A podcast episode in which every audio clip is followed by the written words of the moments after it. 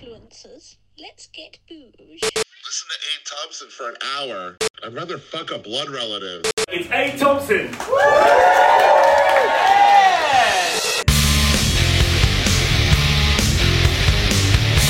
Sup, motherfuckers? How are we doing? It's Wednesday, which means it's time for the solo show. Let's fucking do this. If it's your first time joining, welcome to Aid Thompson and Other Disappointments. Uh, it's your twice-weekly dance with the devil in the pale of moonlight. Uh, your dalliance with dystopia. I am your host, Aid Thompson, and it is... It's time to wipe that grin off your face, guys. It's time to turn that frown back up the way it was intended. Let's get nasty. Let's focus on all that is wrong with the world so that you might elicit some gallows humour, some misery likes company catharsis, and, you know, weirdly feel better about it all, I guess. Uh, there's loads going on with the podcast right now. Let's just give you a bit of an update, shall we? Uh, make sure you get yourself a ticket for the September live show. That's on Thursday the twenty-eighth of September in Shoreditch at the Book Club. That's only three months from today. The clock is ticking down, guys, to that first ever Thursday night sermon. Um, I'm pretty psyched. I'm excited about it. Uh, it's going to be me, Otto English. I don't know if you're aware of him. He's a published author, but he's also, he does a lot of stuff for Byline Times. He does a column in Byline Times. He's also done loads of Byline T V stuff.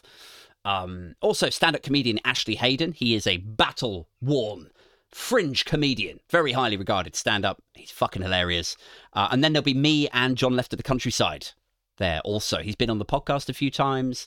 Uh, in fact, all of us have been on the podcast, so you'll, there's a lot of familiar faces there. So get down there, Thursday the twenty-eighth of September, Shoreditch. Uh, there'll be a link for tickets in the description for this episode. Uh, what else is going on? We might might have our first sponsor through soon.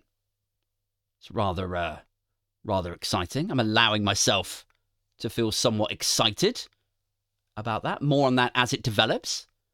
Um, might be my first first little tingles of serotonin as I'm talking about that for the last, you know, two or three days, waiting for my endorphin enzymes or whatever to fire up again. Um, I'm going to jump into some politics in a minute, so stick around for that. But I got a little bit of Glastonbury to talk about too, because I know some, or most of you will know that I went to Glastonbury, right? Um, maybe you're like, wait, wait, hang on, hang on. I thought I thought this podcast was about an exhausted dad in his shed, you know, ranting at clouds twice a week. You know, I thought I thought the whole deal with this podcast was that he, he's got two kids, he can never escape the house, and so he has to book in a conversation to be sure of any kind of adult chat once or twice a week. How exactly did he escape to go to fucking Glastonbury? So, okay, look, let's get into it. Let's update you guys. Cheers, by the way. So, I was very fortunately... Uh, relatively last minute, included on the lineup for Danny fucking Price's show. Uh, I don't know if you're familiar with him, if you've caught the episode that he, he came on here as a guest. Um, but, uh, you know, we've done stuff before together. We did a big show in February in Soho. Um, he's massive on Instagram. Anyway, um, I was sort of late added to the lineup for Danny's show at Glastonbury. And I can only assume that the only reason, like, how that happened, bear in, bear in mind my very modest following and, you know, whether or not they've seen me do stand-up, I don't know. I can only assume that some hungover intern or, or admin or data entry temp made a huge career-ending fuck-up and accidentally added me to, like, ended their career right from the get-go. By the time they sent a text to me, they were like, oh, oh fuck, no, oh, balls. I've added Aid Thompson to the, like, oh, my career in events is over before it even fucking started, you know? But consequently, I was texted and invited. But I'm not being modest. I, I feel like I absolutely did not deserve, really, to be there. I'm sure they could have found better, better political comedians and so on. Um, anyway, it's obviously the first time that I've performed there, and it's clearly a huge milestone. Um, and there's lots of gossip that comes with doing a show like that. So, so I want to share some of that stuff with you. Should I, should I fill you in on it? Should we share some gossip? Let's fill you motherfuckers in. Let's like, like this is an episode or like an edition of Take a Break, you know? And I'm a column by some faded T V critic.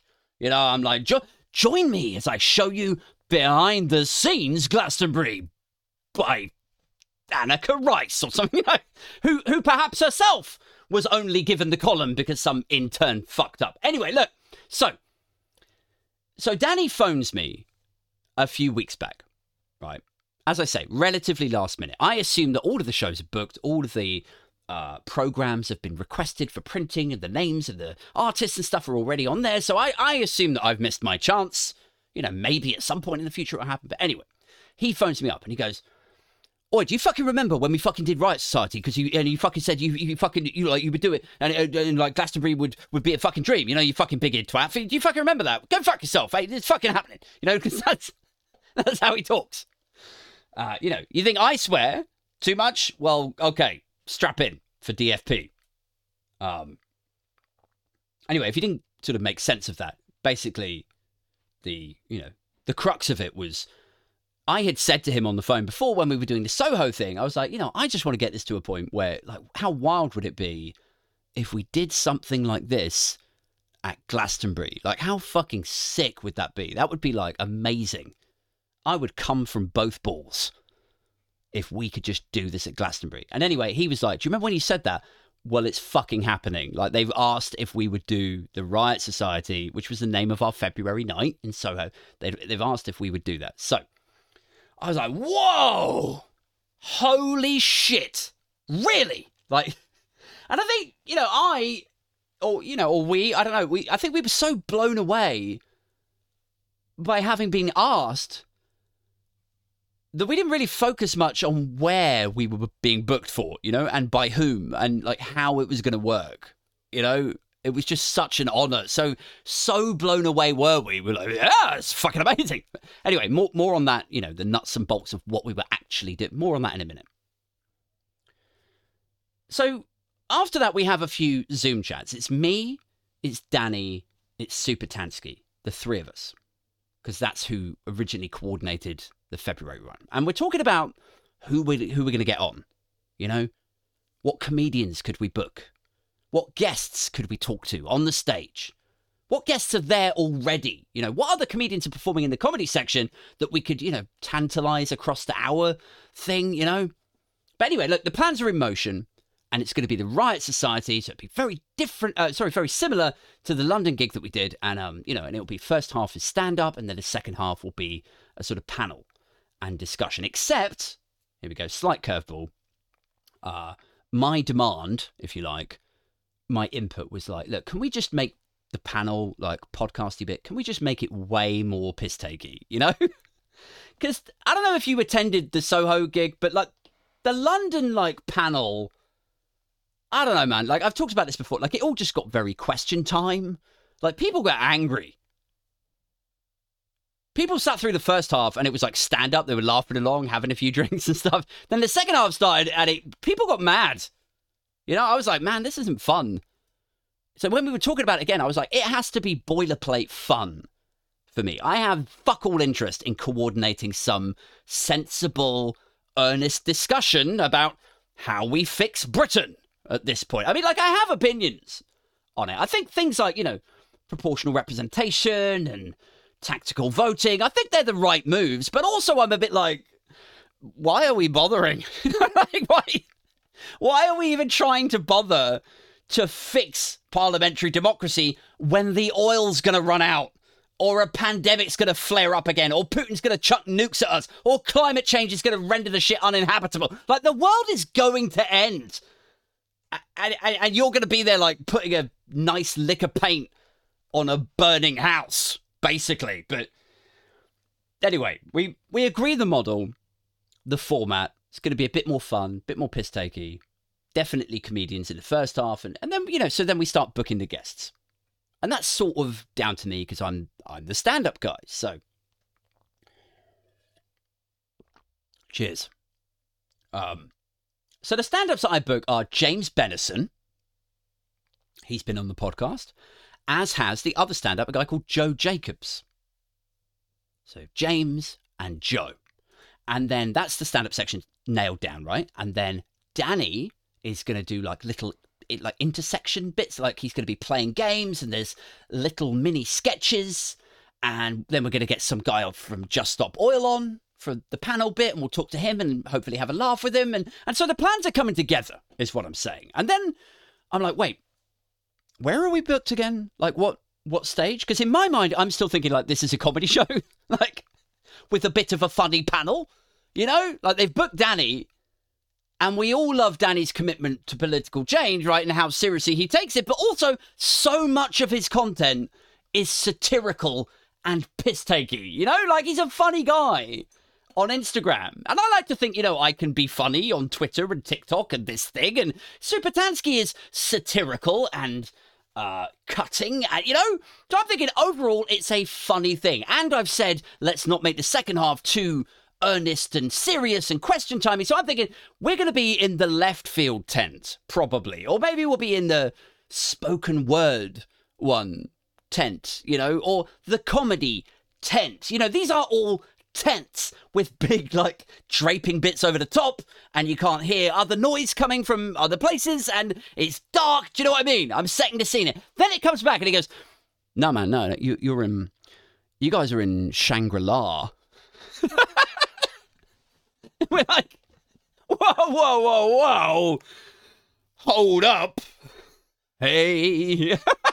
We're like, you know, listen, I don't know if you guys listening to this, I don't know if you know much about Glastonbury, but Shangri-La is not the comedy stage. It's just, it's just like Shangri-La is not where you go when you're looking for a fucking satirical evening of stimulating political entertainment, you know, like people listening, a respectful audience, crowd interaction, four chairs laid out on a stage with talking heads making ribald references to the political battlefield. Shangri-La is where you go to get fucked up.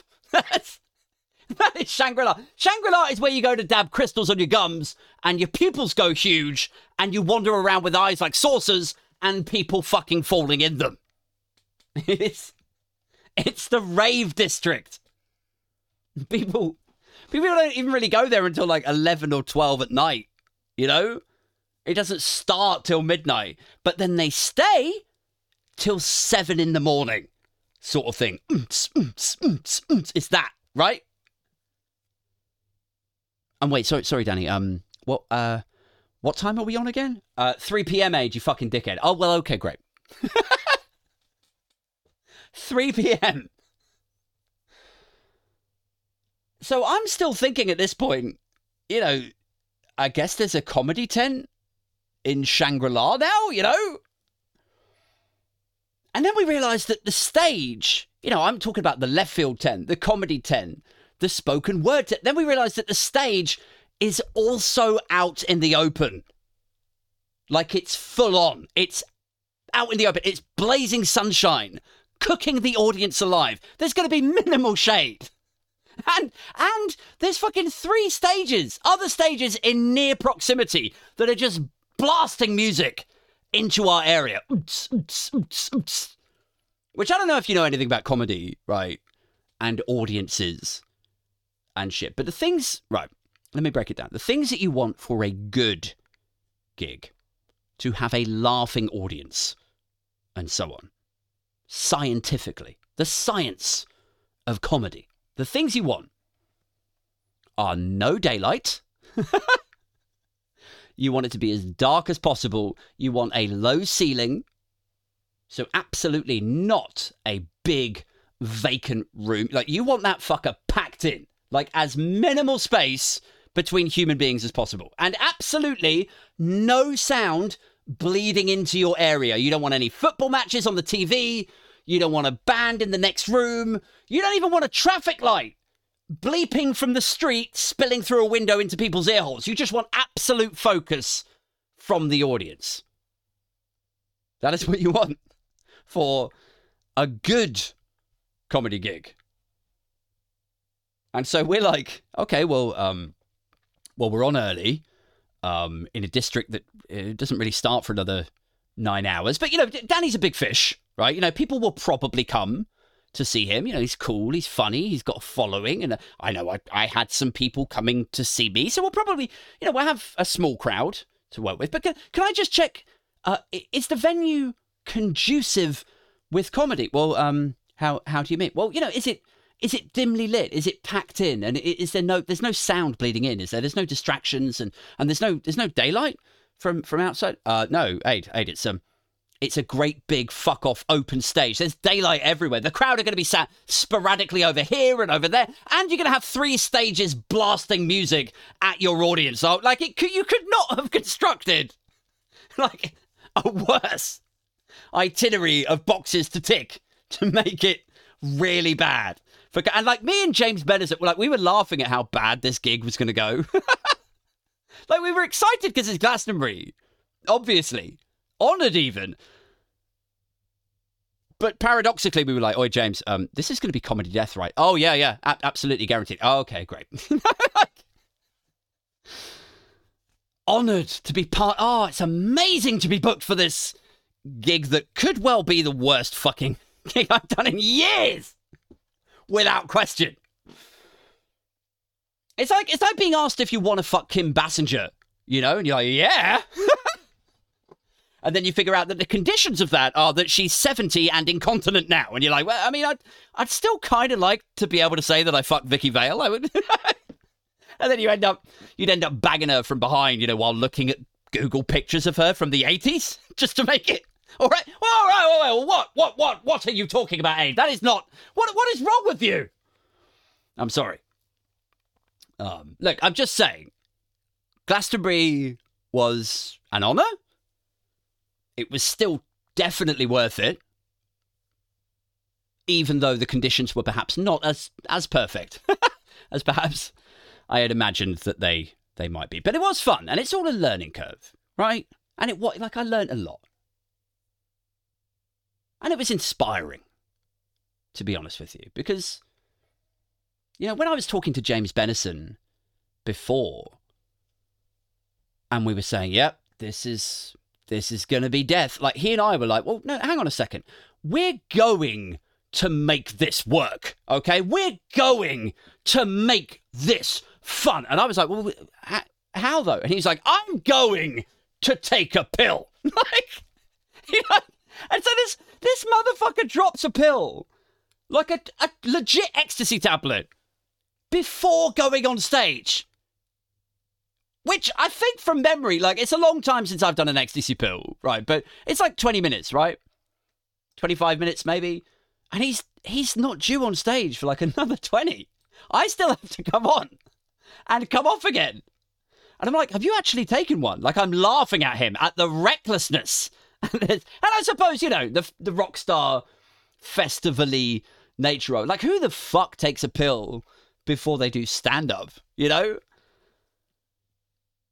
But it's like, yeah, I, I you know, I feel, I figure it's like, um, you know, Russian roulette, you know, like you drop the pill and then it's like, will I come up while I'm on stage talking to people or not? You know, who knows? Let's find out, Aid. And I'm, I'm actually really proud of my reaction to it because it's like, you know, I think for a lot of people, if they'd booked their friend to do a set, you know, like, James, we, we have no more, like, talent passes, um, but you're already there doing your own show, right? So do you think do you think you could do a quick ten spot for us? Like, could you help us out? Could you bring your A game? Could you make it as political as you can? And, you know, and he's like, oh, don't worry, buddy. Don't worry. I've got you. I can help you. You know, and then he pops a pill and, and vibrates his way onto the stage. Just buzzing, laser beams shooting out of his audience, you know, and he's dancing to the rhythm of his own jokes, you know. I think a lot of people would be like, no, no, no, no, no, this is this is so unprofessional, but but I'm quite proud of this. Like, I was actually zen as fuck about it. I was like, all right, let's see how this works out. So up he goes, and he was funny as fuck, you know, credit where it's due. Like, it was obvious he was coming up. And it was one of the funniest fucking things. Because it's like, normally, you know, normally stand-ups come on stage, you know, like, they start full of energy. And then they get U G'd up, you know, throughout their set. Because you're sort of on edge. You don't know who this person is. Are they going to make me laugh? Are they going to be shit? I don't know anything about them. So they come on all energetic. And then throughout their fifteen-minute set or whatever, they put that confidence and energy into you. And then by the end of their set, they're actually quite relaxed. You know, so they start energetic and slowly they kind of calm down. Like the butterflies and the public speaking nervousness is kind of gone now. By the end of their set, they're kind of calm. But this was like the opposite. Like this, this was like he came on stage and gradually got more animated and and excited. And, and by the time he left, he was in the music, you know, like like bopping and dabs and crescendoing, like like not even leaving the stage and going backstage, like just just stepping down the steps and disappearing into the crowd and, and straight to one of the rave stages. Like, I'm impressed he even reached the end of his set, because I was half expecting a routine, like he'd be in the middle of, that he would slowly, you know, dis- just morph into him beatboxing, and his, you know, physical existence would sort of split into three hundred bubbles, and they would each pulse in time with the minimalist house music pumping in, and he just becomes one with the other stage's crowds, you know, just abandon his set midway through to fuck off and rave out. That's what I was expecting, but yeah, he uh, he held it together. So that was that was the comedy bit.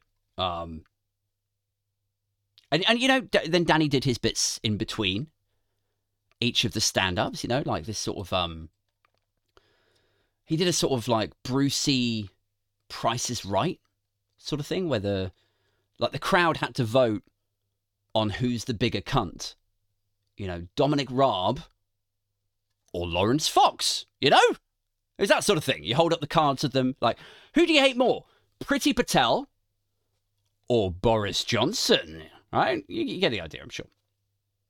And then he had, in another section, there was like this big paper mache Piers Morgan head called Piers Morgham, right? And he came on stage, this head, and he was blasting everyone with a gammon cannon. Like, that, like it was pretty, like, it was anarchic. It was anarchic as fuck. So that was the comedy. And, oh, fuck, yeah, Joe Jacobs, the other comedian, he had to cancel. He broke his fucking foot and he had to leave the festival. So that was kind of chaotic as well. And then, anyway, by the time we get to the panel, right, there's the three of us, the Riot Society generals. There's me, Danny fucking Price, and Super Tansky. And this was Tan's first time on stage, right, is at Glastonbury, right? First time on stage doing politicsy stuff. And so, she, you know, she was a bit nervous. Just as you or I or, or anyone would be if it's your first time and it's all a bit chaotic and you're nervous and, you know, Joe Jacobs has pulled out and, you know, it's, everyone's tearing around and, and people like me are just laughing at their cohorts popping a pill before they go on stage. And it was so fucking hot as well. Like, Tan fainted from the heat about an hour before the show started, and like it was fucking bedlam. So then, like, imagine you're like, I, I hope this goes okay, you know, and then I'm like, chill out, it'll be fine, you'll be great, don't worry, you know, everything is gonna go to plan. But then imagine you're like, what, like, like it has already? Like, how is any of this going to plan? Hey, don't tell me it's gonna go to plan. It's obviously fucked. Anyway, so the stand-up comes and goes. The games come and go, and then the panel starts, and it's me, Tan, Danny. And as we're talking about something, right, there's this fourth chair on the stage. Because there's us three sitting in our chairs, and then there's one empty chair in between us, because we have two guests coming on. We've got Ben from Just Stop Oil.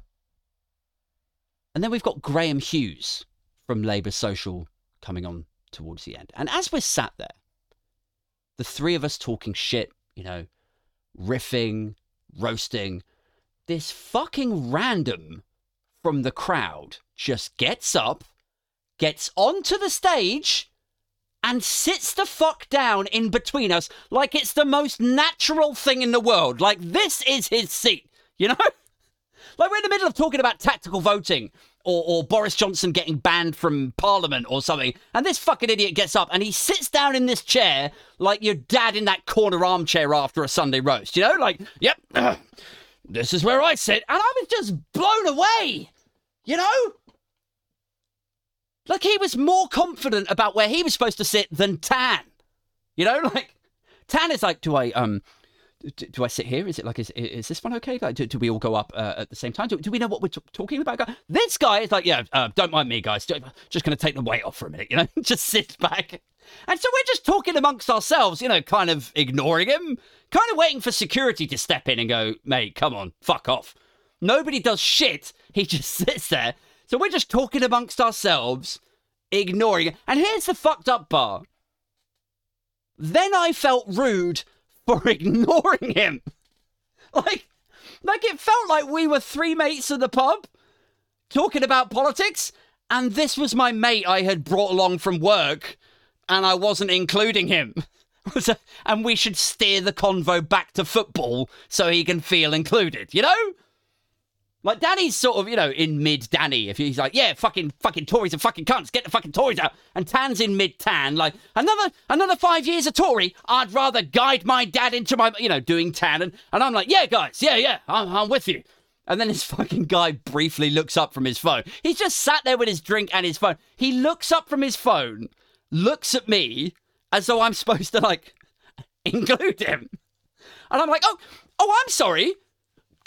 Did you have something that you want to contribute? Did, like, are we encroaching on your ability to make a point here? Is that what's happening? So, fucking hell. So there was stand-ups doing pills and rave music blaring in, and people couldn't really hear me when I was doing my set, and there was last-minute cancellations and stage invaders and anarchy and, you know, like, Danny and and James and Tan, they were great. And Graham's bit towards the end was was cool too. Offer the cap to him. Uh, I feel like I was ferociously mediocre, um, but it was fun. It was fun doing it. I'm glad that I did it, and uh, I'm, you know, very glad that they bothered to to ask me. But yeah, I think I think next time, man. Like like I've already started thinking about what I would like to do if I could wangle it to perform next year. You know, like, what would that look like? What kind of show would I like to put on if it was kind of, you know, all up to me, you know, a sort of multimedia experience, if that doesn't sound too insufferably pretentious, you know? Like, I'd I'd like to kick it off with a with a fucking banger of an East Coast sounding, like, boom bap hip hop track, but it'd be like kind of, you know, political but funny, you know, because it did it felt like, you know, it's a festival. And I get there's a place for spoken word and comedy and panels and, and all of that, especially at Glastonbury. Obviously there is. But I also think, you know, for me to get the most out of Glastonbury and to do the sort of show that I would want to do and to get the kind of reaction that I want from the crowd, I think next time I'll do something, you know, firstly, p- probably on my own, or at least I'll collate it by myself. And it'll probably kick off with a banging rap tune, because there's just something about festivals that when you come on the stage, you just want that bass kicking in and the lights down low and then the crowd, like, what? You know, there's just something missing about that. You don't get when you walk on stage, like, hey guys, let me tell you some jokes. But there would be stand up and, you know, a monologue. And and then here's, here's my idea, right? It's like, you know, it, bits would fade out and then there would be a sort of video thing, you know, a little segment, maybe with some funny vox pops. And then it would, like, the lights would fade up and maybe Tan would be behind a desk doing a sort of David Mitchell style rant, you know, like presenting, but from behind it. I think she'd be really good at that. And then maybe I'd come back on and talk to the crowd and go into some stand up and then another song, you know, like the whole thing would be more of a show. It would be more of a fringe vibe, I guess.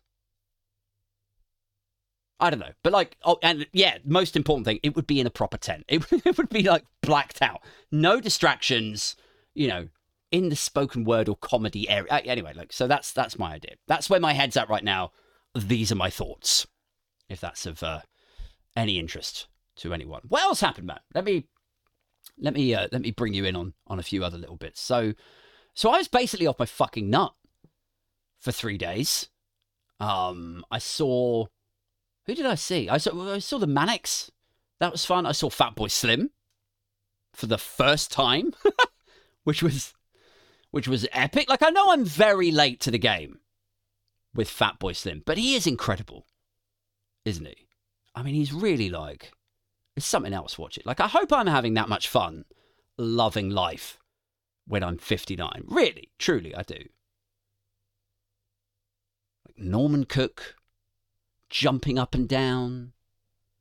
Mister X Zoe Ball, you know, in this sort of cartoony fat suit, and there's these silly video effects like shooting out loads of colours, stupid faces. Shine. Also, like, he's just having a whale of a time up there, man. Like, smiling, laughing, and there's, you know, there's remix of his hits and stuff blaring out like that. The whole thing was cheese-tastic and so over the top. But I was fucking loving it, man.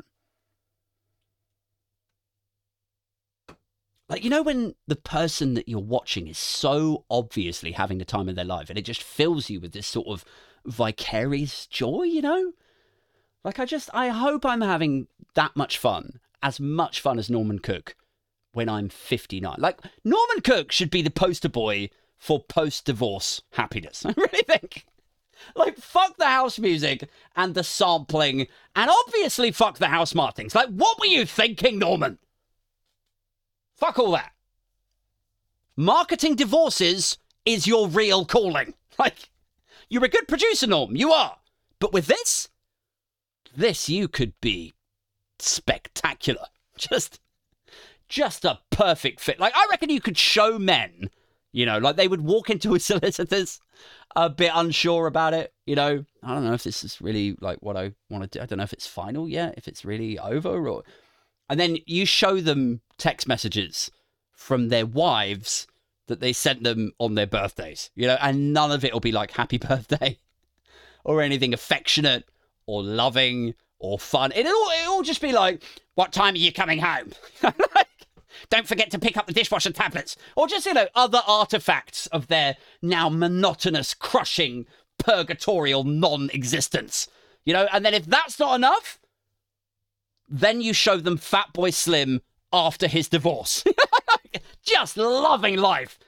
And then and then a fucking national lottery like cloud hand will come out, point at them. It could be you. Anyway, yeah, so he was he was great, man. Um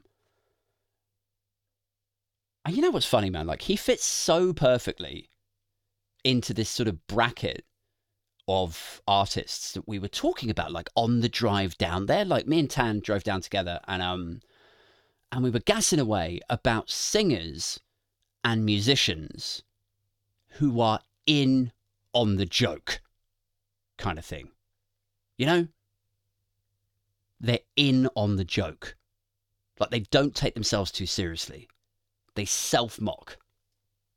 And Fatboy Slim, like, has that in abundance. It's like these video things with his own face, you know, photoshopped onto other things, and they're just spinning around, and it's, you know, he's self-deprecating is, I guess, what I'm trying to get to. Like, and Robbie Williams was another one that came up in that conversation. Like, love or hate him. Like, I'm not a big Robbie fan. I could take or leave him. Some people fucking love him. Mums who grew up in the nineties still slip off a bar stool for him. Even now, they adore him. But to me, I'm like, nah, he's just a shitty end-of-the-pier crooner. He really is. Like, Lord, please bless my kids with the tenacious graft to want to be a scientist or a doctor as much as Robbie Williams wants to be Dean Martin. Please. That's all I ask. But I can take or leave him. You know, like, I liked, what was that song you did? No Regrets. That was it. I liked No Regrets, and I liked, um, is it Stronger? No, that was Kanye, wasn't it? Strong. I think it's just, you think that I'm strong. That one, right? I like those. But then he'll come out with, you know, that over-the-top fake Yank accent, you know? That grating American shitty act. And then I just want to get six sides of soundproofing, gaffer tape them together, you know, so they're like a cube surrounding his head after I've packed his mouth with sawdust and superglued his lips shut, because it grates on me so much when he's like, fucking, the taxi cab is waiting. I know, stop it, Robbie. Do you remember that shit? from the Take That days. We said goodbye. The taxi cab is way high. Like, dude, you're from Stoke on fucking Trent. What are you doing? Like, do you think there's singers in dinner jackets in Vegas speaking in Italian American accents, but then when they when they start singing, they're like, everything changes but you. We're a thousand miles apart. No, there's no one that does that, because that would be insane, Robbie. I don't know, man.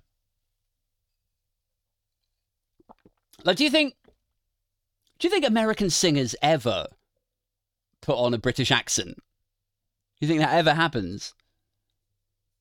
Or is it just the other way round? What do you guys think? Question to the floor. Any Americans ever pretend to be British, do you think? I mean, apart from Boris Johnson. God, I've spent most of this fucking episode talking about Glastonbury now. Haven't we? Like, should we, should we try and do a bit of politics? Yeah, keep the heads locked in. Um, so, what's been happening uh, in the last week while I've been off? Getting off my nut. Uh, Putin almost got cooped the other day. Don't know if you saw that. Um, big story the last couple of days has been uh, Rishi Sunak has been pictured with an invisible ink pen. You guys see this? And it's like both in his time as Chancellor, but also through, into, and like now, as his as time as Prime Minister as well. Using an invisible ink pen. So that's fun. That's interesting. And a lot of people seem really shocked by this, don't they? I've seen a lot of tweets, I've seen a lot of talking heads like, well, this is outrageous. You know, this is like a government secrecy. Why would he have a pen that's erasable? Because they're crooked as fuck. That's why. Like, we all know this. None of this is surprising anymore. It's not. I'm going to save my shock for the next time someone invades my stage or whatever, because this, this is not shocking. Like, are we really supposed to be surprised that this coterie of cunts are using self-erasing ink to put notes down that you can remove so there's no trace of them? Really? Is that shocking to you? This is a fucking government that have secret, non-minuted meetings with donors over the two hundred fifty grand mark. That is a fact. You can pay a quarter of a million to C C H Q and you too can have a private donor meeting with the Chancellor and the Prime Minister. Off the books, off the record, like, fuck the ink disappearing. There'll be no notes to begin with. The shit never happened. It's like a phantom poo. Like, gone. This is a government that used burner phones, for fuck's sake. Like, they, they trade messages with each other using these, like, unofficial platforms that self-delete the messages, you know, or they use a second iPhone and they don't save each other's numbers. They're like fucking drug dealers. And if they don't, like, have burner phones, they lose their actual phone, their government phone, in the sea or down the toilet. And then they go, oh, well, uh, whoops, uh, I lost it in the sea. And uh, luckily, or unluckily perhaps, no, none of my backups were switched on, so I, I'm very, very sorry, frightfully sorry, but I, but I guess that brings the inquiry to a close. Like, this is, this is a party who, when an M P collated a dossier highlighting allegations of nineteen eighties nonce burgers, like establishment sex nonces, the files for it, there was one hundred fourteen of them, and they just vanished. They just disappeared from the Home Office like magic. Gone. Like, the Conservative Party have such a perfect, reliable track record for keeping their shit covered up.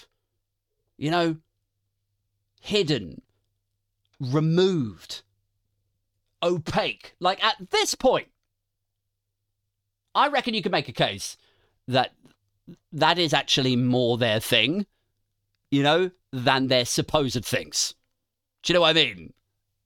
Like, like just the fucking list I've just gone through, right? That's just, like, off the top of my head. Just those instances outnumber the instances they've showcased any fiscal responsibility, don't they? Like, they're supposed to be the natural party of government, the party of sound finance. They're like, oh, we're the um, we're the Conservative Party, and we're the sensible ones with money, not like those uh, reckless lefty. Well, ha- hang on a second, Hugo. How many, how many times have you allowed the economy to slide into a shitter position over the last thirteen years? Oh, well, uh, uh, right. Well, because I mean, there's been Brexit, which decimated our growth, and there's been excess borrowing, which is over one hundred percent of G D P now. Yeah, yes, but uh, hang on a minute. Then you fucked over the markets last year. I mean, you really did bend the markets over and dispatch an eye-watering dose of buggery. I mean, to the, the, the pensions and bond, uh, bond sectors, they never have recovered. Yeah, right. Uh, but I mean, that that's just um, that was a that was a that was a Trussian blip. Right, it was a Trussian blip that made it more expensive for the U K to borrow money. So we're now over one hundred percent of G D P to debt ratio. We can't get it down because you fucked the growth. And we're unable to pay it back because the rate we borrow now is so expensive. And you've blown one hundred billion on various P P E and V I P schemes. Oh, okay, okay, you, you made your point. So we've been a bit shit. Yes, yes, that's what I'm saying. So if your hallmark, if your branding is Conservatives are the party of fiscal responsibility, but there is zero fiscal responsibility going on. But what there is going on is cover-ups and whitewashes and burner phones and invisible ink pens and disappearing WhatsApps and missing Home Office dossiers. Right, right, right. I'm just saying that's basically your thing then, isn't it? Well, yeah. Well, yes, I, I suppose. Like, where, you know when Norman Cook is the poster boy for post-divorce happiness? You know? Like, Tories should be the advert for shit criminals. You know, like, it's just, it's so obvious that that's what you do, lads. It's so transparent. It's like, hey, can we can we get a freedom of information request to see your WhatsApp, Rish? You know, Mister Integrity, Mister Trust is earned, and I'm going to earn yours. Well, I, I would love to, but um, unfortunately, my my WhatsApps are redacted. They're, they're redacted. Why? Well, that's, um, that is, uh, that's how I send them. That's how you send them. Like in blocks of blacked out text. So literally nobody can read them. Yeah, that's right. See, that's the only way that we can guarantee total security for the British state. Wow. Wow. You must think that we are really fucking stupid. Like, I don't care if you want to be crooks in Whitehall. I don't like and rob the purse and all that, but at least be clever about it. Because this really is fucking base-level, crayon-shitting, rubber-cutlery dumberish. I mean, did you really think people would just believe this? How thick do you think we are? Oh, well, um, um, hey, look over there! People still think Boris Johnson's a patriot! Well, okay, okay, yeah, fine. That's actually, um, that's fair enough, I guess. Mister fucking Brexity flag fucking Little Price Churchill himself. Fresh from that Dispatches expose last night. Don't know if any of you saw it. Um, exposing him for, you know, but basically being everything but a confirmed published agent of the Russian state. Like, I'm not fucking around. Like, he was overruling security concerns, getting the son of a K G B agent put in the House of Lords. Shaking off his security detail so he could go and party with them while carrying NATO documents. Like, no security, straight from a NATO meeting, go and party with Russians. And yet still, you get people pretending he's a patriot, pretending he's the embodiment of British pride. Yeah, well, he's, uh, he's Boris, isn't he? Well, yes, but it looks like, I mean, it, it, it, it appears, reportedly, allegedly, it appears that he might be very heavily affiliated with the Russian state. But no, no, he stands in front of flags and he's got funny hair and he, he writes books about Churchill. Well, yes, but but he took millions in donations from a woman whose husband was Putin's finance minister. So, like, if, if he's not Kremlin-linked, well, he's, at best, kind of Kremlin-adjacent, right? Well, no, no, because he, um, he went to Eton, and he wouldn't do that. Anyway, like, he'd put his country and everyone else first. Oh, oh, fucking really, would he? He'd put everyone else first. Yeah, okay, now I've heard myself say this, but I actually feel a little bit silly. Like, it really is...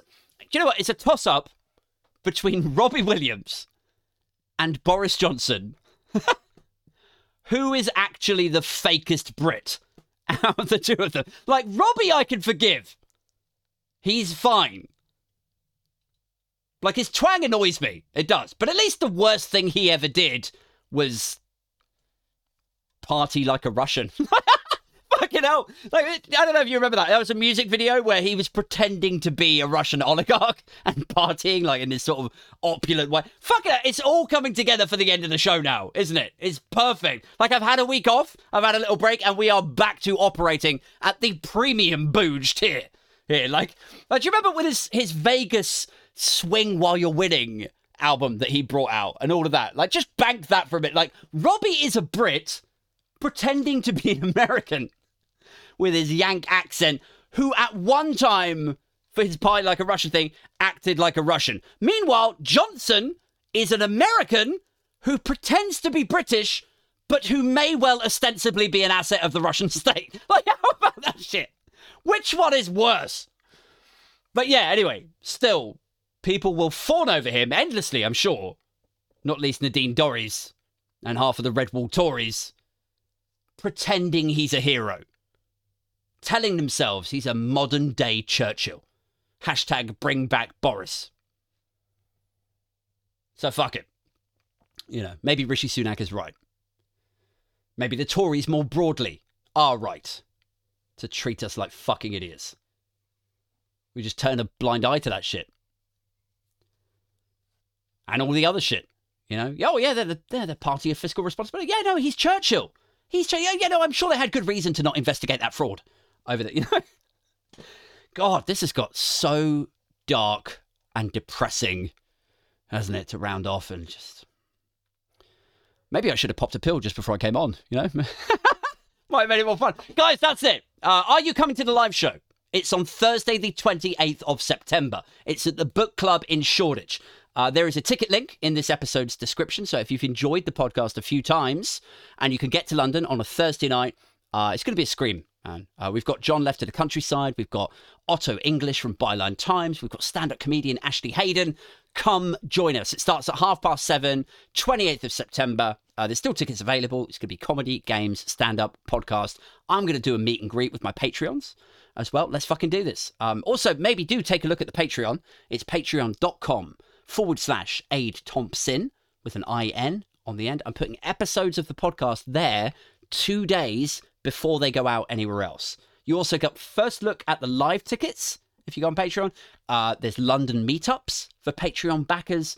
Uh, there's a Discord, instant messaging live chat. That's a bit like WhatsApp, Slack, Teams, you know, whatever. But it's just fans of the show, people of the booge, my cult, if you like, that are in there. Um, also, if you're on the uh, Patreon and you go for the five pound tier and upwards, uh, you get named and shamed or, you know, credited at the end of shows like this one. And finally, if you go on the ten pound tier, which is frankly ridiculous, nobody needs to do it. But if you do go on it, you get a monthly Skype call, one-to-one, offered up by me also. So if that is of any interest to you, that is there too. Uh, finally, if you're not in a position to support via the uh, Patreon, Uh, and you can't make it to the gig or, or whatever, maybe have a look at the Funk twenty-seven website. That's funk twenty-seven dot co dot uk. That's my website. I've got four T-shirts up there for men, women, all different sizes. Uh, so if it's just like a one-off and you fancy supporting the show, maybe take a look at those also. Um, anyway, before I go, quick doff of the cap to my Patreons. Uh, so big shout-outs to Bowman, Christy, David, uh, Mojo Sabian, Peter, Pingu, Stuart, T-Rex and Aaron.